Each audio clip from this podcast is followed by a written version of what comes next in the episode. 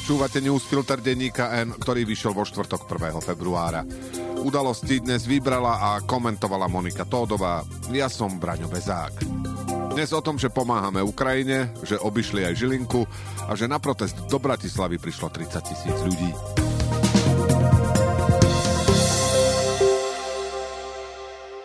Európska únia v stredu schválila 50 miliardovú pomoc pre Ukrajinu. Rozhodnutie prijali lídry na samite v Bruseli jednohlasne a pomerne rýchlo.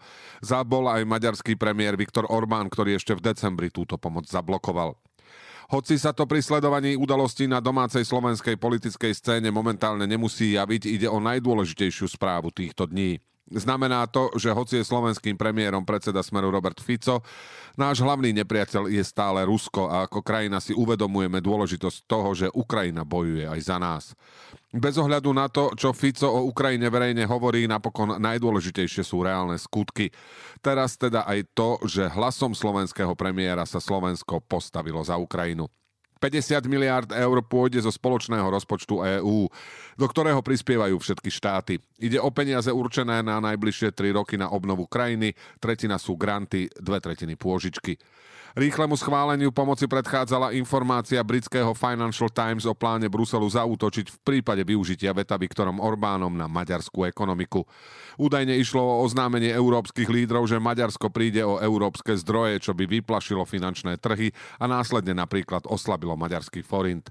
To, že Orbán napokon ustúpil a z rokovania neurobil žiadnu drámu, ukazuje, že na takých politikov ako je on alebo aj Robert Fico platia iba hrozby, že prídu o peniaze. Zahraničné médiá takisto informovali, že Orbán sa pokúšal na svoju stranu s blokovaním pomoci Ukrajine pretiahnuť aj Fica, ale tento odmietol. Fico najprv niekoľko dní pred samitom vyhlásil, že ochorel, rušil svoj program, ale zároveň napísal, že musí urobiť všetko, aby vo štvrtok ráno bol v Bruseli na Európskej rade, kde, citujeme, sa chystajú všelijaké zvláštne veci proti Maďarsku. Nakoniec Fico neurobil pre Maďarsko nič, ale za to urobil veľa pre Ukrajinu. Ukázalo sa, že to, čo Fico o Ukrajine verejne hovorí, je najmä kvôli jeho voličom doma. Bojí sa však o európske peniaze a jediné, o čomu v skutočnosti ide za každú cenu, je pretlačiť kriminálny balíček. Fico rozumie, že teraz už to bolo vážne a že ak by išiel ešte aj s Orbánom proti celej Európe, tak by reálne mohol prísť o peniaze. Vie, že môže mať len toľko nepriateľov, koľko unesie. Únii odkazuje, nechajte ma ochrániť mojich ľudí a pretlačiť trestné kódexy a ja sa nebudem starať do Ukrajiny. Z diplomatických zdrojov už teraz presakujú informácie, že podobne sa správa aj minister obrany Robert Kaliňák.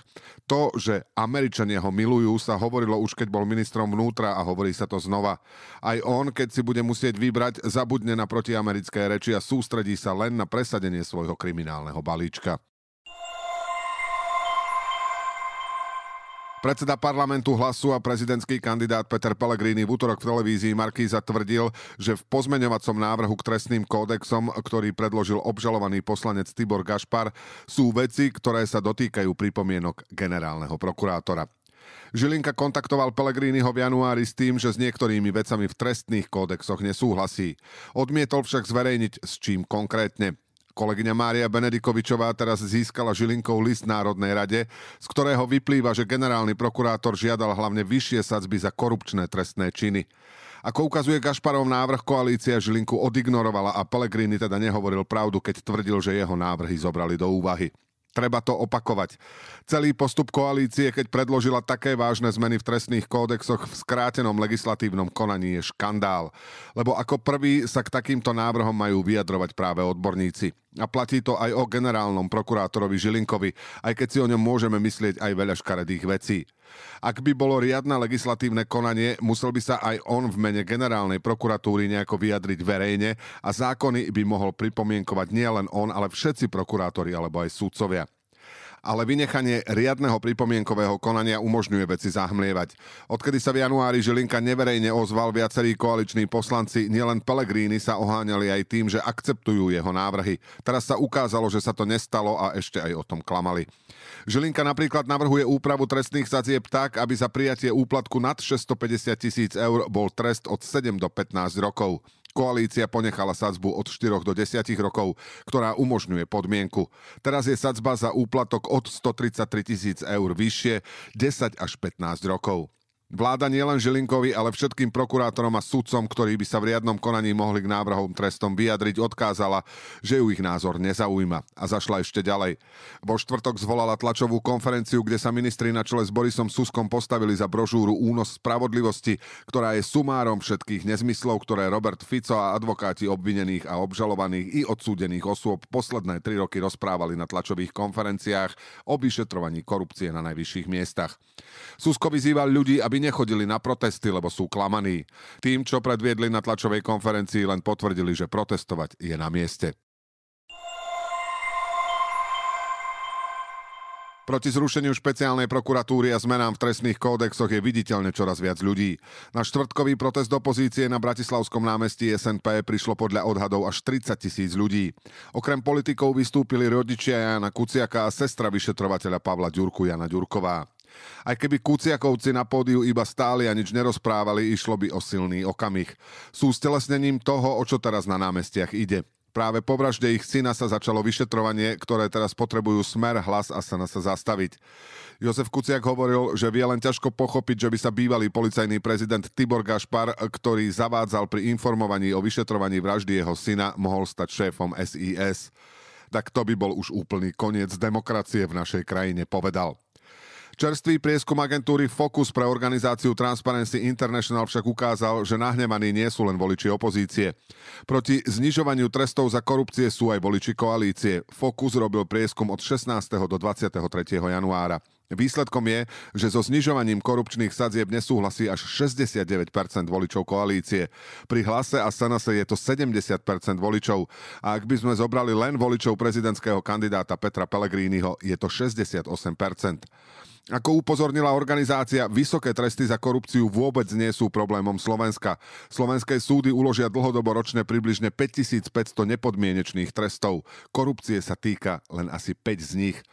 Poslanec Jozef Hajko z KDH na proteste v Bratislave povedal, že z parlamentu vie, že vo vládnej koalícii rastie nervozita. Zvonka to tak zatiaľ nevyzerá. Robert Fico počas protestu zverejnil status k 100 dňom svojej vlády, ktoré uplynuli práve vo štvrtok, kde píše o zmenách v legislatíve. Citujeme, ktoré prinesú zásadné zlepšenie v kvalite spravodlivosti a právneho štátu a protesty označil za agresívne skandovanie na uliciach. Ale čísla Fokusu určite nepotešia kandidáta Pellegriniho. Možno si vo vládnej koalícii myslia, že ak zmeny schvália budúci týždeň, ako to plánujú, tak téma pred prezidentskými voľbami prestane existovať. Je to však nepravdepodobné. Celkom isto si skôr treba predstaviť, že hneď od prvého dňa budú médiá celé týždne až mesiace prinášať príbehy podozrivých korupčníkov a podvodníkov, ktorých stíhania sa budú zastavovať alebo budú napríklad premlčané. Teraz ešte správy jednou vetou. Diana Santusová, ktorá obvinila Jana Čurilu a ďalších policajtov, sa stala riaditeľkou Národnej jednotky boja proti nelegálnej migrácii. Ako riaditeľka sa v stredu stretla aj s americkým veľvyslancom na Slovensku. Novou riaditeľkou Slovenskej inšpekcie životného prostredia sa stala Katarína Jankovičová. Na ministerstve pracovala ako riaditeľka odboru ochrany ovzdušia v čase, keď Slovensko prehralo súdny sport z EÚ za protiprávne prevádzkovanie skládky Považský chlmec. Štátnymi tajomníkmi na ministerstve cestovného ruchu a športu sa stali podpredseda SNS Jan Krišanda a Marek Harbuľák, ktorý viedol asociáciu hotelov a reštaurácií. Voľby sudcu ústavného súdu sa prihlásilo 5 kandidátov. Poslanec SNS Roman Michalko navrhol Michaelu Královú, dekanka fakulty práva Paneurópskej vysokej školy navrhovala Antona Dulíka, dekan právnickej fakulty Univerzity Komenského navrhol Líviu Trelovú, dekan právnickej fakulty Univerzity Pavla Jozefa Šafárika navrhol Martinu Jánošíkovú a verejný ochranca práv navrhol Zuzanu Pitoňákovú. Prezidentský kandidát Ivan Korčok vyzval Petra Pellegriniho na debatu k novele trestného zákona. Ako miesto diskusie navrhol Banskú Bystricu. Ale Pellegrini to odmietol s tým, že kandidát na prezidenta by mal ponúknuť širšiu víziu, nielen diskusiu o jednom zákone. Koalícia zablokovala konanie výboru pre nezlučiteľnosť funkcií voči premiérovi Robertovi Ficovi v súvislosti s jeho majetkovým priznaním aj voči ministerke kultúry Martine Šimkovičovej pre jej vystupovanie vo vysielaní TV Slovan. Fotograf denníka N. Tomáš Benedikovič získal ocenenie Czech Press Foto. Jeho séria Robert Fico sa vracia vyhrala kategóriu ľudia, o ktorých sa hovorí. Udalosti do dnešného newsfiltra vybrala a komentovala Monika Tódová a na záver posledné slovo odo mňa. Robert Kaliňák má nepochybne odvahu, keď sa zúčastňuje vystúpení, ktoré majú v názve Únos. Tentoraz išlo o vystúpenie členov vlády Slovenskej republiky pod názvom Únos spravodlivosti na Slovensku. A do bodky naplnilo to, čo sľubovalo. Všetci rečníci sa totiž venovali reforme trestných kódexov, ktorú predkladá súčasná vládna koalícia. A tie sú naozaj únosom spravodlivosti na Slovensku. Do počutia zajtra.